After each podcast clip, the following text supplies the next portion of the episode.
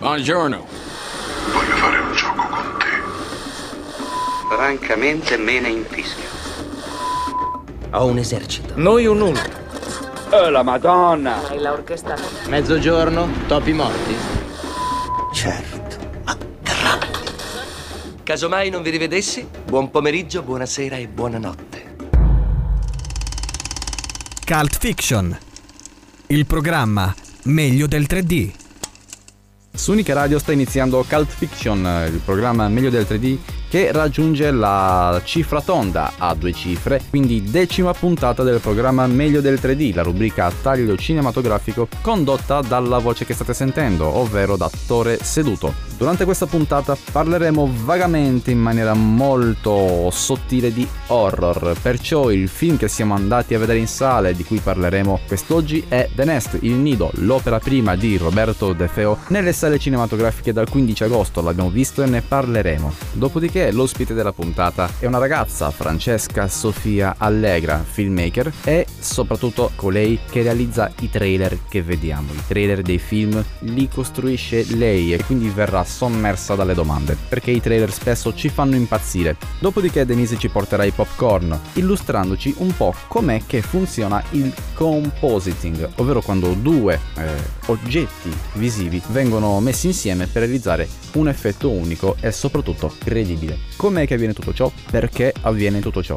Poi, alla fine della puntata, racconteremo un film collegato a The Nest, il nido di Roberto De Feo, ovvero una sua fonte di ispirazione, questo caso, e si tratta di The Others, il film di Alejandro Amenabar del 2001 che vede sullo schermo protagonista Nicole Kidman. Prima di andare avanti, vi ricordo come potete seguire Unica Radio, ovvero attraverso il sito www.unicaradio.it potete seguire le nostre news, scaricare i podcast e anche l'applicazione per sistemi operativi Android e iOS, ma anche dai digital store, per seguire Unica Radio dal vostro telefonino, dal vostro tablet o ovunque voi vogliate. Infine, attraverso i social Facebook e Instagram potete seguire Unica Radio e Cult Fiction per restare sempre aggiornati su quello che combiniamo. Detto ciò, ascoltiamo ancora una versione di Where Is My Mind dei Pixies, in questo caso brano cardine di The Nest, Il Nido. Lo facciamo attraverso la voce di Sunday Girl, nella sua interpretazione di Where Is My Mind.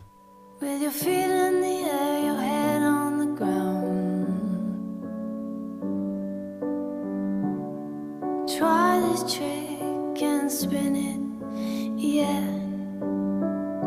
Your head will collapse, but there's nothing in it, and you ask yourself, Where is my mind? Where is my mind? Where is my mind? I was swimming in the Caribbean,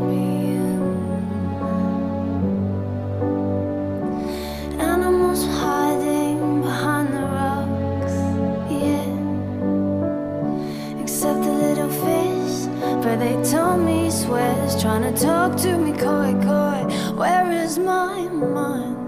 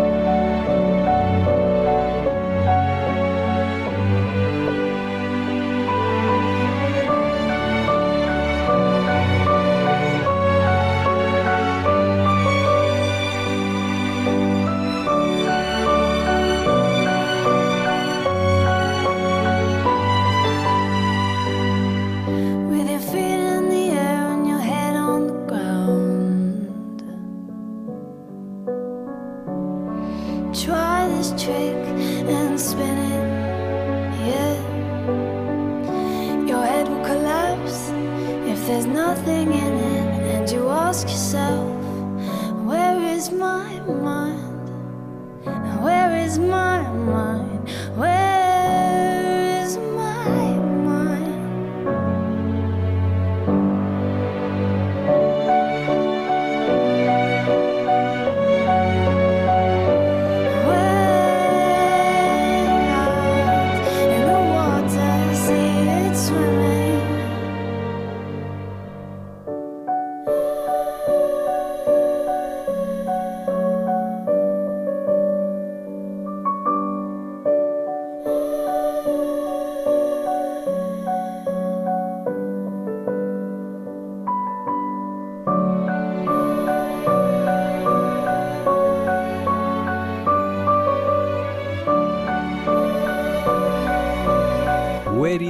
mind? Un brano eh, molto utilizzato nel cinema dopo averlo sentito sulle scene di Fight Club di David Fincher, tratto dall'omonimo romanzo di Chuck Palahniuk. Poi l'abbiamo sentito anche moltissime altre volte recentemente nei titoli di coda di Annabelle 3 e ora anche nella versione di Sunday Girl in questo caso.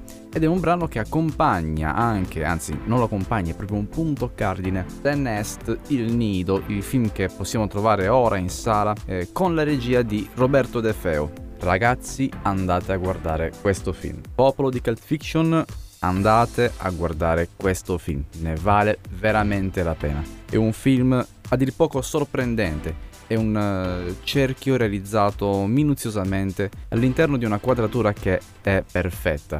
Si vede che questo lavoro del Nest è frutto di tanti anni di lavoro, di una lunga gestazione, come ricordate probabilmente eh, ha detto lo stesso Roberto De Feo all'intervista che è realizzato telefonicamente per Cal Fiction qualche tempo fa. Andate a riascoltarla. È il frutto di una lunga gestazione e probabilmente questo è uno dei punti di forza del film, ovvero averci potuto lavorare a lungo, molto a lungo, per diversi anni, ha detto Roberto. Probabilmente può essere un lavoro pesante restare così a lungo su un solo progetto, però questo è anche il risultato, ovvero un film veramente forte. Raccontiamo un pochino di cosa tratta eh, The Nest, il nido. Innanzitutto chi vediamo sullo schermo? Sullo schermo vediamo Francesca Cavallin interpretare Elena, la mamma di Samuel, interpretato da Alexander Korokin. E sullo schermo, insieme a loro anche Maurizio Lombardi, interpretare il medico Christian. Cosa succede? Villa dei Laghi è un bellissimo paesaggio, incantato nel tempo, non si sa bene per un certo periodo del film in quale epoca sia ambientato The Nest, fino a quando arriva una ragazza a rompere tutti gli equilibri di Villa dei Laghi, ovvero Elena, Francesca Cavallini, incantevolmente spaventosa. Eh, è una madre molto molto apprensiva. Vuole difendere il suo figlio Samuel dal resto del mondo che circonda Villa dei Laghi.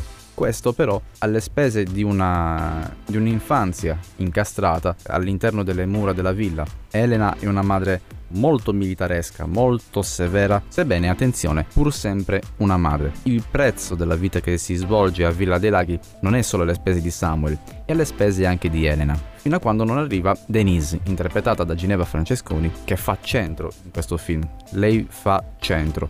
Questa ragazza che disfa tutto il castello di carte tirato su da, dalla madre Elena. Perché? Perché chiaramente Samuel, non avendo mai messo piede fuori dalla villa, incontrando questa ragazza, è circondato a quel punto da innumerevoli dubbi e tantissime domande. Tra l'altro, Roberto De Feo, il regista, riesce a trasmettere e a far capire attraverso il racconto per immagini tutto ciò che è la trasformazione di un giovane ragazzo alle prese con un mondo totalmente nuovo, reso forte anche in questo caso dall'arrivo di Denise. Quindi la vera nascita di un sentimento eh, forte come può essere quello del primo amore in questo caso. Eh, The Nest non è solamente un film horror inconsueto, come ha detto lo stesso Roberto De Feo, ispirato dalle immagini di The Others di Alejandro Amenabar o anche di The Village di Shalaman. È il racconto di eh, una faccenda familiare, come ne esistono tantissime, e tutti gli svolgimenti e, e gli equilibri che si alzano e si abbassano eh, durante appunto queste vicende, durante le novità, ovvero l'arrivo di qualcosa di esterno. Perché The Nest ha ancora molto da raccontare, ha ancora molto e lo capirete. I personaggi di The Nest sono, sono perfetti, sono un ritratto davvero ben riuscito di, di cose assurde ovvero l'incantevole, bellissima, ne sono innamorato, Francesca Cavallin è una madre che è un'attrice che con un battito di ciglia e un respiro in questo film riesce a trasmettere qualunque cosa.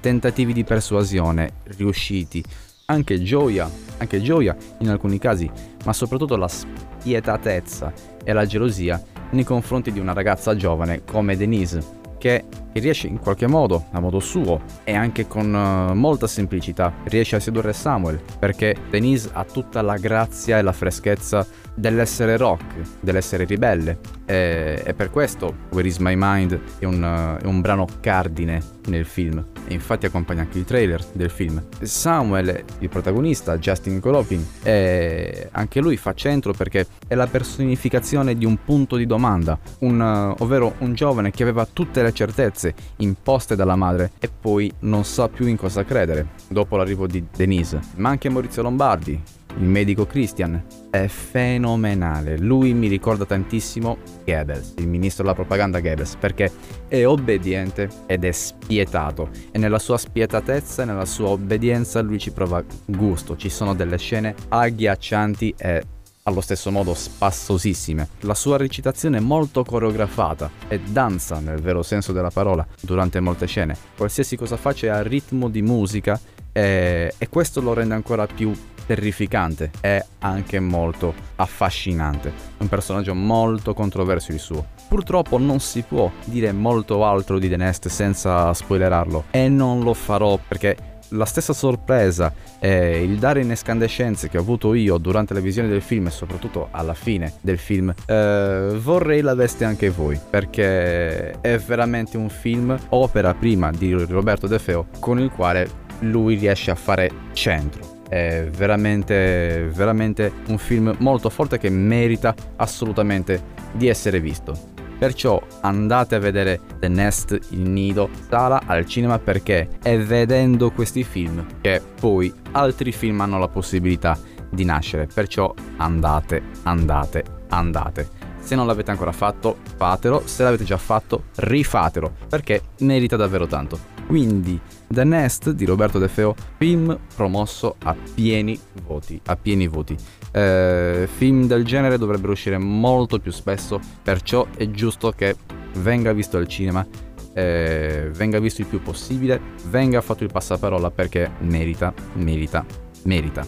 E detto questo, cosa possiamo vedere ancora in sala? Lo scopriamo attraverso l'ascolto di trailer in FM.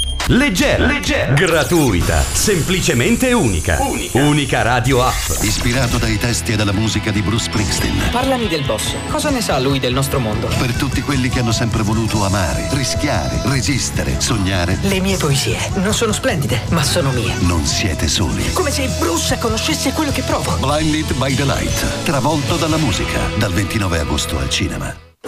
Sono Paolo Calabresi e ho quattro figli. Ognuno ha circa 25 compagni di classe. Questo vuol dire 25 feste di compleanno ogni anno. Il ciclo delle elementari dura 5 anni. 4 per 25 per 5 fa 500. Ho subito 500 feste di compleanno. Genitori quasi perfetti. Voglio morire. Dal 29 agosto al cinema. Spiagge, aeroporti, parchi che si svuotano. Qualcosa di nuovo sta arrivando. E coinvolge tutti, nessuno escluso è Movement e cambierà la tua estate. Attori straordinari, film eccezionali e il cinema sarà ancora il luogo in cui emozionarsi e condividere le passioni. Movement al cinema tutto l'anno. Scopri di più su movie-mente.it. È un'iniziativa del Ministero per i beni e le attività culturali, Presidenza del Consiglio dei Ministri. 01 Distribution presenta Se hanno fatto qualcosa al Nino mio, scatena una guerra. Tony Servillo, Valeria Golino, Carlo Buccirosso. Sapevo che saresti tornato. Lasciami perdere la verità. Che sta una guerra. 5 è il numero perfetto. Un film di Igor. Dal 29 agosto al cinema. C'è stato un attentato al presidente. Mike Benning, lei è accusato del tentato omicidio del presidente degli Stati Uniti d'America. Preparatevi all'ultimo capitolo della saga. Non capisci che mi hanno incastrato? Gerard Butler, Morgan Freeman. Non preoccupatevi di trovare me perché sarò io a trovare voi. Attacco al potere 3, dal 28 agosto al cinema. Il 5 settembre. Non l'abbiamo fermato. Devi tornare al cinema. Ho visto tutti noi morire. Con tutti i tuoi amici. Ci consuma da dentro. Perché solo insieme. Torneremo anche noi. Vincerete la paura. Non lascerò che succeda di nuovo. Per sempre. Abbiamo giurato. It, capitolo 2. Mi siete mancati. Dal 5 settembre al cinema.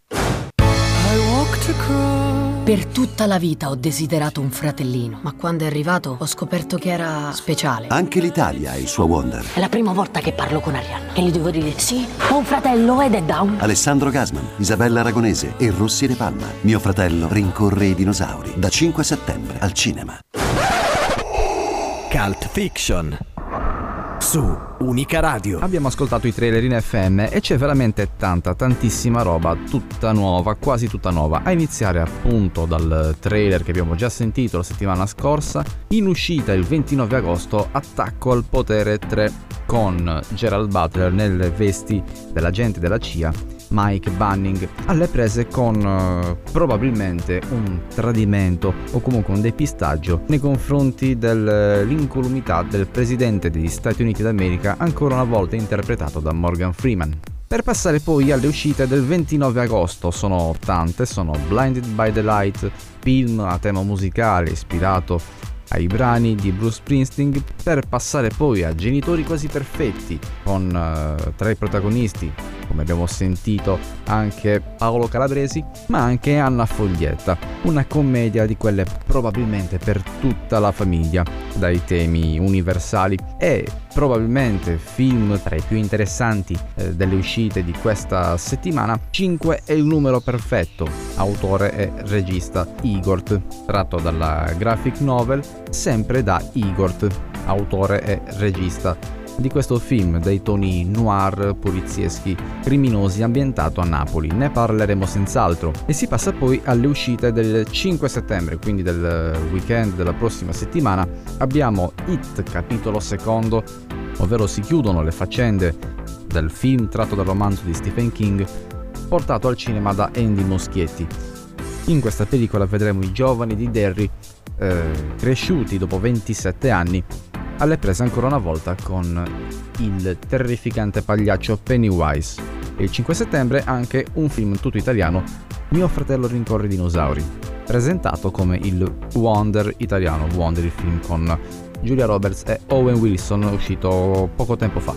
Ma cosa abbiamo in sala? Abbiamo il Re Leone che sta falciando soldi come se non ci fosse un domani, abbiamo anche il Signor Diavolo di Pupi Avati e anche Fast and Furious Hobbs Show ancora ma qui a Cagliari abbiamo anche Men in Black International per chi se lo fosse perso, ma soprattutto abbiamo anche The Nest, il nido. Ragazzi, se qualcosa dovesse andare bene, Roberto De Feo, il regista, potrebbe avere delle buone notizie, ehm, ma per scaramanzia non ne parliamo. Andate a vedere The Nest, ne abbiamo parlato abbondantemente perché merita. Detto ciò, ci ascoltiamo un brano. Si tratta di un brano di Ico and the Bunnyman intitolato The Killing Moon, Bunnyman dovrebbe già far pensare qualcosa, tratto dalla sequenza iniziale di Donnie Darko. Ce lo ascoltiamo. Under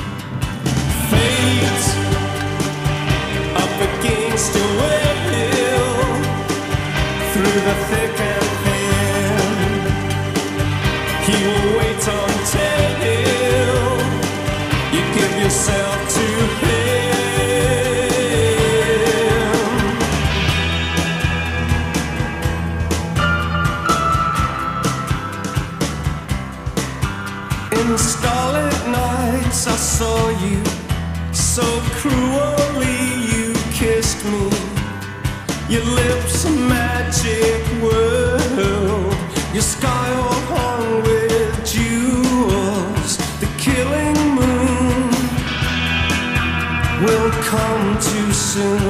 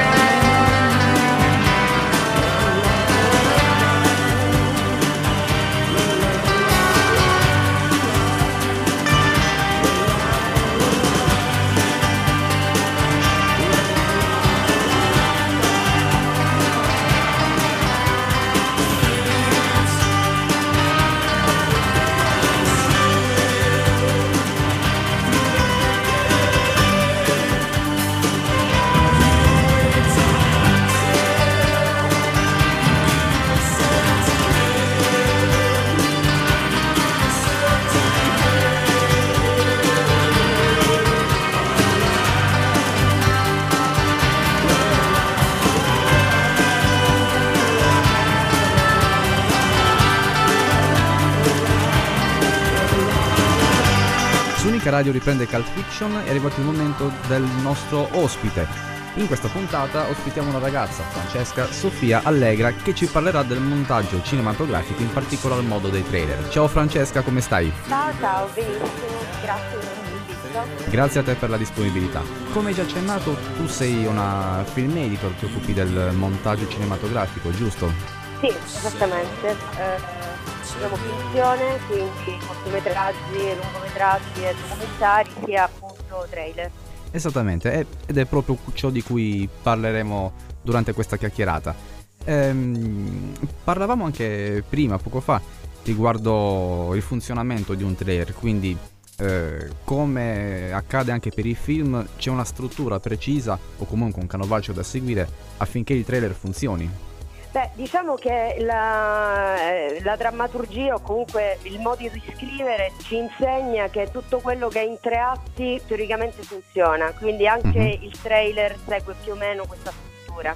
È ovvio che poi ci sono anche dei trailer che sono più dei teaser magari, quindi su musica con Mhm. poche parole che mantengono un'unica linea emotiva, però solitamente il, il trailer è in tre atti, Ok. come il film esattamente.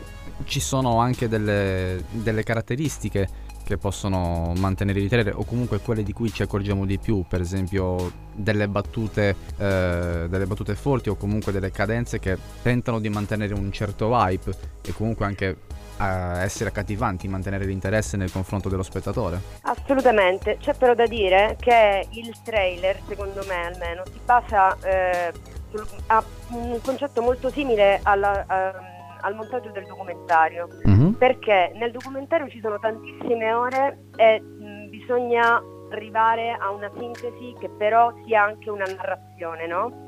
Nel film ci sono 90 minuti indicativamente, tra i 90 minuti e i 120 minuti, però il trailer non è la sintesi del film. Certo. Il trailer è la sintesi dell'emozione del film, quindi di una particolare emozione che vuole emergere. Magari c'è un. cioè può succedere che in un film non comico si decida di venderlo come una commedia e quindi alla fine le battute saranno quelle comiche. Se Ok. lo stesso film vuole essere venduto come un dramma, si prenderà la scena drammatica, però comunque è sempre una cosa che parte diciamo dalla scrittura, no? Cioè anche il trailer ha la sua scrittura per far funzionare la comunicazione a seconda del messaggio che vuole arrivare di quel film. Ok, eh, può succedere anche qualcosa come accade per esempio anche nel momento in cui i film vengono distribuiti in italiano. C'è il classico esempio del- della traduzione di Eternal Sunshine of the Spotless Mind, Sì. che arriva in Italia un po' con- come una commedia, se mi lasci ti cancello. Può succedere Eh, anche questo all'interno di un trailer? Eh, allora, quello è una decisione di marketing che in quel caso specifico è stata vincente perché il film ha incassato. Assolutamente. Probabilmente se si fosse chiamato in un altro modo non avrebbe incassato.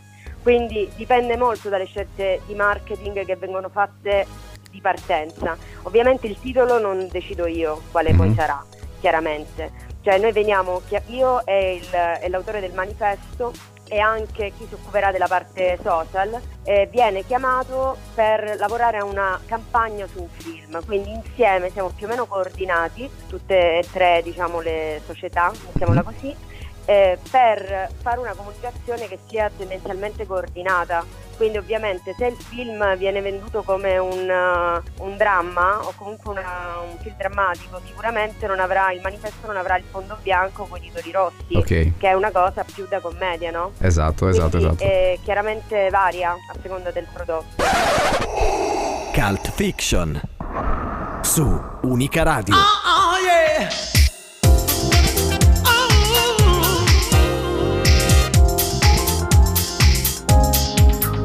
Unica radio. Hai scelto di metterti in gioco. Hai scelto di non arrenderti. Hai scelto di goderti ogni momento.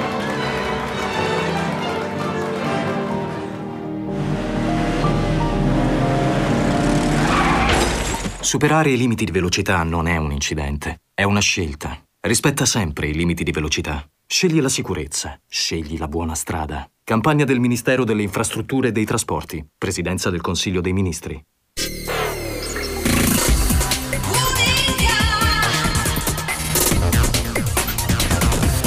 Unica radio. Senti, in un momento in cui appunto le campagne per, eh, per la promozione dei lavori cinematografici? Vanno alla grande, ovvero sono, sono molto fruibili per, per lo spettatore, succede qualcosa che è tipo un lavoro contro lo spoiler, nel senso il trailer viene fruito allo stesso modo per il pubblico che non vuole avere a che fare con lo spoiler, ecco. Allora, secondo me c'è adesso una tendenza che comunque viene da 4-5 anni trailer americani che, ehm, in cui c'è questa differenziazione tra il trailer e il teaser. Il trailer in America è quello che racconta tutto il film, il teaser è quello che dà la suggestione. Da Ok. noi, per alcuni film indipendenti o comunque in generale per i film indipendenti, questo tipo di differenziazione si fa raramente, o almeno si faceva raramente. Cioè se un trailer voleva essere eh, diciamo simile a un teaser, nel senso una cosa eh, di emozione basta, si poteva fare tranquillamente senza avere una differenziazione. Ora credo che anche in Italia ci sia questa tendenza a raccontare tutto il film e quindi probabilmente uno spettatore, diciamo un fruitore di film attento, non si fa ingannare più dal trailer come prima. Quindi o non lo vede proprio e magari si limita a vedere quelli che sono già commerciali, nel senso Star Wars, Spider-Man, cioè dei film che tanto andrei a vedere comunque al cinema, no? Esatto. E che quindi lo spoiler è relativo, cioè nel senso è un tipo di... sai che vedrai quelle immagini spettacolari, ma sicuramente un film eh, diciamo indipendente o drammatico girato in una casa dove è tutto dialogo è difficile che funzioni, tranne in rare eccezioni, se racconti tutto il film. Cioè, e quindi eh, anche, dovrebbe dipendere anche sulla base del prodotto che tipo di trailer fare. Comunque tendenzialmente adesso si racconta tutto il film e questo secondo me continua a essere uno dei problemi per cui la gente va poco a vedere il nostro cinema, secondo me. È uno dei motivi per cui si, si vede, vanno poco a vedere il cinema italiano, ecco. È un, un gran peccato, tra l'altro, è un, è un gran peccato. Quindi mi pare di capire che, mh, come accennavamo anche prima, Boris non è una menzogna, nel senso ci sono delle guide che vanno, eh, che, che sono sacrosante, sono dei paletti dai cui Sì. non, non si può uscire fuori. Sì, esattamente.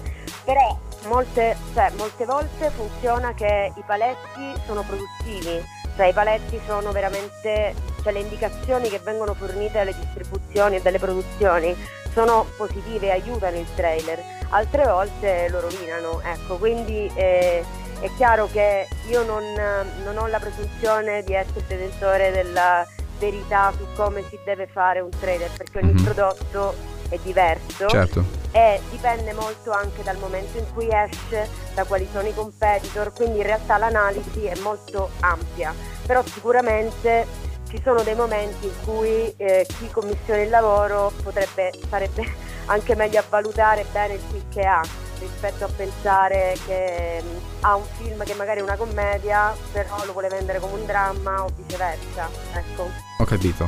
Ehm, nelle campagne per la promozione dei film ci sono diversi tipi di prodotti, ci sono anche i trailer per la radio, i trailer radiofonici. Ehm, si fa un, un tipo di lavoro analogo, li sentiamo spesso e li abbiamo anche appena sentiti durante la puntata. Li lavori comunque tu, ti occupi Sì, di tutto certo, il cioè, pacchetto della promozione. Non sempre, non tutti i film hanno anche la campagna radiofonica, dipende Ok. dal budget messo a disposizione per la campagna, quindi per l'acquisto degli spazi, no? Mhm. Ci sono dei trailer che escono solo sul web e in sala, dei trailer che escono anche in televisione e dei trailer che oltre alla televisione fanno pure il radiofonico. Quindi diciamo dipende da quanto si vuole spingere tra virgolette il film, cioè quanto è il budget a disposizione per, per spingere il film. Di solito si parte da un trailer lungo, da quel trailer lungo si fanno le riduzioni che fino ad arrivare al radiofonico che è la riduzione più breve.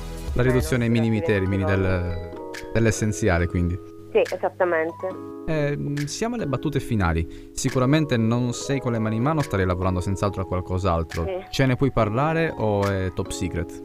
Allora, no, non è top secret, però inizierò a lavorare sul film, sul trailer del film di Muccino Mhm. la- tra qualche settimana e poi sto montando due documentari al momento che probabilmente faranno una carriera festivaliera dall'anno prossimo. Ho capito, ho capito. Ti ringrazio Francesca, sei stata grazie gentilissima. Ci sentiamo presto. Buon Grazie. lavoro. Ciao, ciao, ciao, ciao, ciao.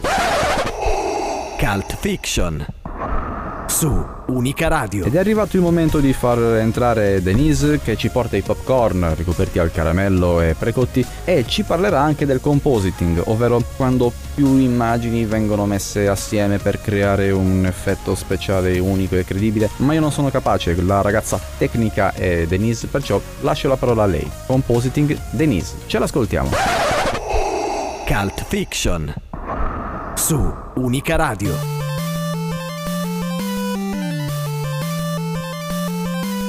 È tempo di popcorn, corn, pillole di curiosità, consigli e nozioni per scoprire il retroscena e i misteri di film e serie tv, per vivere il cinema, da dietro lo schermo. dietro lo schermo. Avete mai sentito parlare di compositing? Funziona un po' come i livelli di Photoshop, ma vediamolo nel dettaglio. Io sono Denise e oggi parleremo del compositing. Si tratta di un processo che permette di comporre sullo schermo elementi ripresi in momenti differenti. La tecnologia digitale ha mutuato questo processo dal mondo dell'animazione, che già manualmente componeva le inquadrature, sovrapponendo livelli diversi di disegno. Oggi le inquadrature si possono arricchire in una composizione continua che protrae il periodo creativo anche in fase di post-produzione. I primi esperimenti di compositing, però, risalgono addirittura ai film di Georges Méliès, quando faceva atterrare i suoi scienziati sulla Luna. Riuscite a fare qualche esempio di compositing anche voi? Scrivetecelo nella pagina Facebook di Cult Fiction. E per oggi è tutto. Io sono Denise e questo era Popcorn, la rubrica di Cult Fiction, sul dietro le quinte della settima arte, per vivere, il, cinema da dietro lo schermo. dietro lo schermo.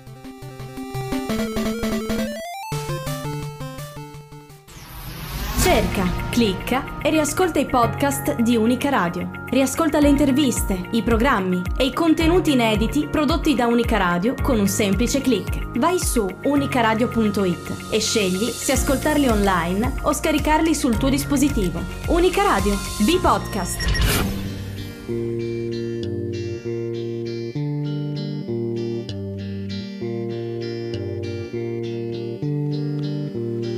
En los desiertos de Torreón por una noche de luna llena Llegaron siete cabrones buscando sangre buena. Cayó mi madre, mis hermanos, mi padre.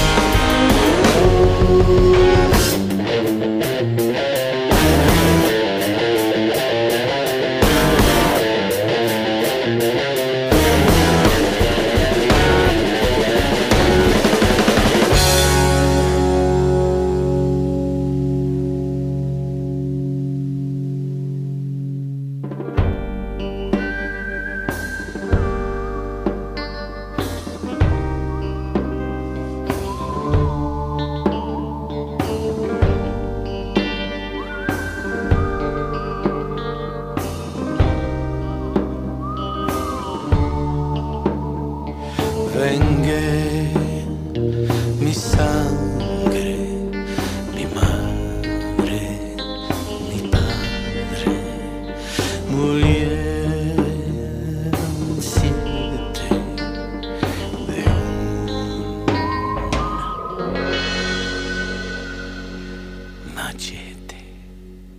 siccome è ancora estate, e in estate ormai vanno di moda i brani latini, quelli spagnoleggianti, in lingua spagnola, volevo farlo anch'io, perciò abbiamo appena ascoltato, tratto dal film Macete di Robert Rodriguez, il tema principale eh, composto da Tito i Tarantula. E quindi anche noi qua su Cult Fiction abbiamo passato musica latina. Possiamo dirlo.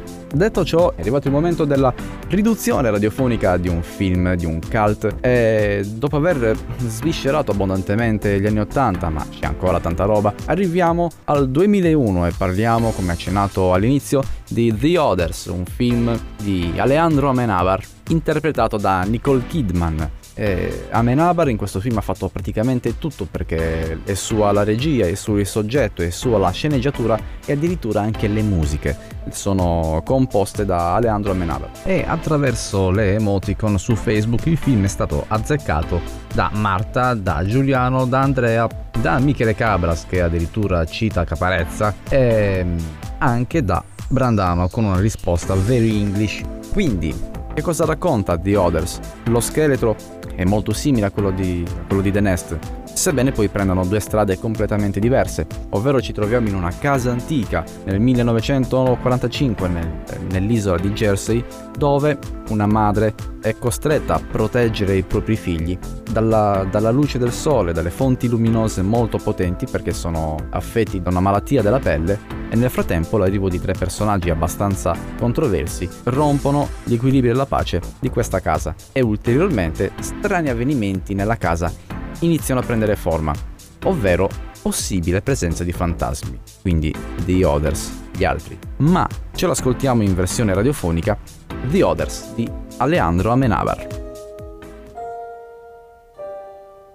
1945. Isola di Jersey, al largo delle coste fra l'Inghilterra e la Francia.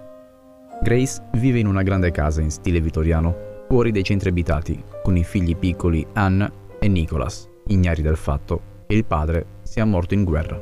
Allora, bambini, siete seduti comodi? Ascoltate. Questa storia ebbe inizio molti anni fa, ma tutto si svolse solo in sette giorni. In quel periodo così lontano nel tempo, tutte le cose che oggi vediamo, il sole, la luna, le stelle, la terra, gli animali e le piante, non esistevano. C'era solo Dio. Perciò lui è l'unico che può averle create. E infatti così fu. In una mattina di nebbia, tre nuovi domestici si presentano in casa. Una coppia di anziani, la signora Mills e il signor Tuttle, insieme a Lydia, una giovane cameriera, senza il dono della parola.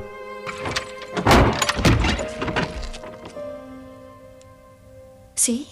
Buongiorno, madame. Noi siamo qui per quel... Oh sì, naturalmente. Entrate. Non vi aspettavo così presto. Grace mostra loro la casa e spiega la regola principale per vivere là dentro. Avete visto quello che faccio? In questa casa nessuna porta deve essere aperta prima che l'ultima sia stata chiusa. È molto importante che lo rammentiate. Non è facile come sembra. Ci sono 15 chiavi diverse per 50 porte a seconda della zona nella quale vi trovate. Signora Mills, da domani farò in modo che lei abbia il suo mazzo di chiavi. Questo perché i figli di Grace soffrono di una rara malattia, per la quale nella casa regna quasi sempre l'oscurità. I bambini soffrono di una violenta allergia alla luce. Sono fotosensibili e non devono essere esposti a luci più intense di questa. Altrimenti nel giro di pochi minuti gli si formano piaghe, vesciche e iniziano a soffocare. Potrebbe essere loro fatale. Santo cielo. Ogni mattina la mamma, rigida e severa, insegna ai figli storie che riguardano il bene e il male, il peccato e la punizione. Quindi avreste entrambi mentito al punto di rinnegare Cristo. Oh, certo, vi sareste salvati dalla decapitazione, è vero. Ma poi che sarebbe successo? Quando? Nell'altra vita, quella che ci aspetta dopo la morte, dove sareste andati? Ah. Oh, dove, Nicholas? Nel limbo dei piccoli. Cos'è il limbo dei piccoli, Anne? È uno dei quattro cerchi. Un giorno Anne comincia a raccontare di un altro bambino, Victor, che secondo lei abita in quella casa. All'inizio Grace non le presta attenzione e anzi, di fronte alle insistenze della figlia, la punisce con l'obbligo di leggere la Bibbia a voce alta per alcune ore. Quanto deve durare questa punizione? Sono passati tre giorni. Dipende da lei. Deve imparare a mettere da parte l'orgoglio e chiedere perdono. Comunque era tempo che leggesse la Bibbia. Beh, il prete sarà molto contento di saperlo. Tempo dopo, anche Grace comincia a sentire strani rumori e voci. L'hai sentito anche tu? Sentito cosa?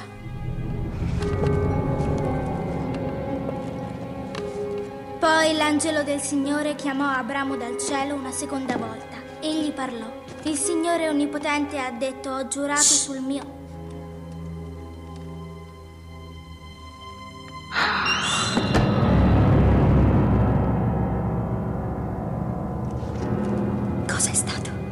Io non lo so. Anne, dimmi chi sta facendo questo rumore. No, non posso dirtelo, mamma. Su, dimmelo. Te l'ho già detto che c'era qualcun altro, mamma, e sono stata punita. Adesso non so cosa dire. Anne, voglio la verità. Quindi decide di chiedere consiglio al prete del paese. Immersa nella nebbia, appena fuori dalla tenuta, incontra il marito di ritorno dalla guerra. Sebbene i due si amino, le cose non vanno per il meglio. Anne mi ha detto tutto. Vorrei avere una spiegazione, ma non ce l'ho. Da principio ho perfino pensato che ci fossero i fantasmi in casa. Non sto parlando dei fantasmi. Parlo di quello che è successo quel giorno. L'uomo infatti lascia ancora una volta la moglie e i figli e in casa scompaiono improvvisamente le tende. Dove sono? Cosa? Tutte le tende! Le tende dalle quali dipende la vita dei miei figli! Qualcuno ha preso le tende! Sì, l'ho notato anch'io, madame. Non c'è alcun bisogno di alzare la voce. Oh, signor Tuttle, proprio lei, stavo per chiamarla. Lei si è accorto che qualcuno ha portato via le tende? Le tende. Oh cielo. Per quale motivo avrebbero voluto prendere le tende? Per far entrare la luce del giorno in questa casa, immagino. La luce, naturalmente. Qualcuno vuole uccidere i miei figli. Perché pensate che la luce li ucciderebbe, madre?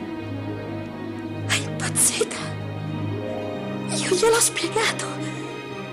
Gliel'ho già detto, i bambini sono fotosensibili. Se si avvicinano alla luce sono morti. Grace scopre che i tre servitori sono in realtà morti tempo prima. Non abbiate paura, madame. La tubercolosi ci ha uccisi più di mezzo secolo fa. Nella casa adesso ci sono alcuni intrusi, i vivi. Mamma! Mamma. Perché state piangendo, bambini? Cos'è successo in questa stanza? Che cosa mai vi ha fatto la vostra mamma? Qui parlano di un cuscino. È così che vi ha ucciso, piccoli. Con un cuscino. Lei non ci ha uccisi! Piccoli, se siete morti, perché volete rimanere in questa casa? Noi non siamo morti! Perché volete rimanere in questa Noi non casa? siamo morti! Noi non siamo morti! Non siamo morti! Siamo morti! Durante la presenza di altri nella casa, Grace ritorna in sé e capisce di aver rimosso il ricordo. Lei ha ucciso i figli e poi se stessa. All'inizio non riuscivo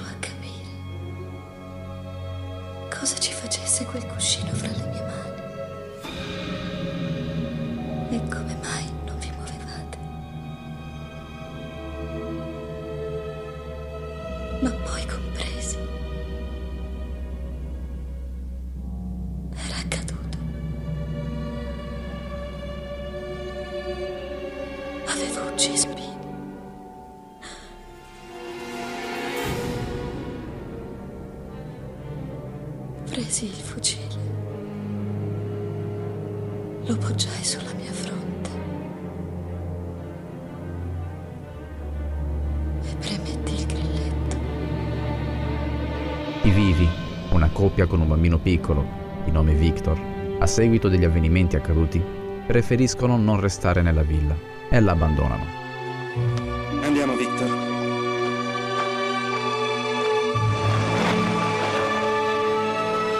Anne e Nicholas scoprono di non essere più fotosensibili e per la prima volta si espongono felicemente alla luce del sole che entra dalla finestra.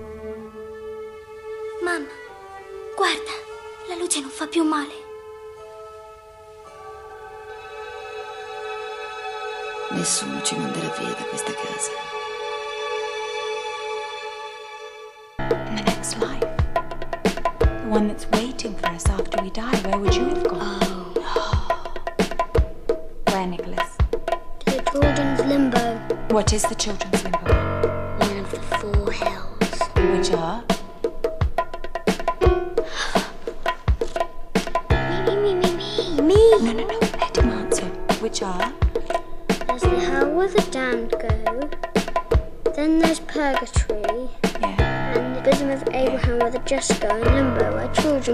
center of the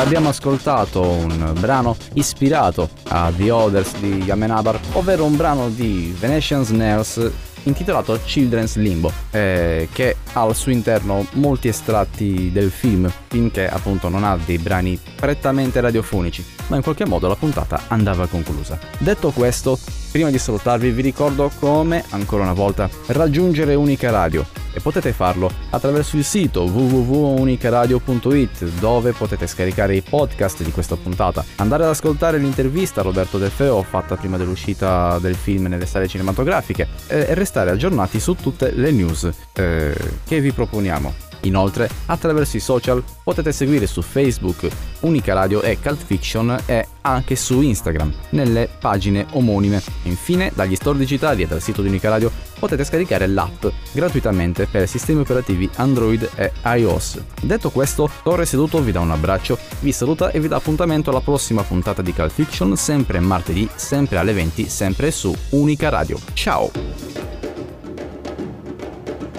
Buongiorno.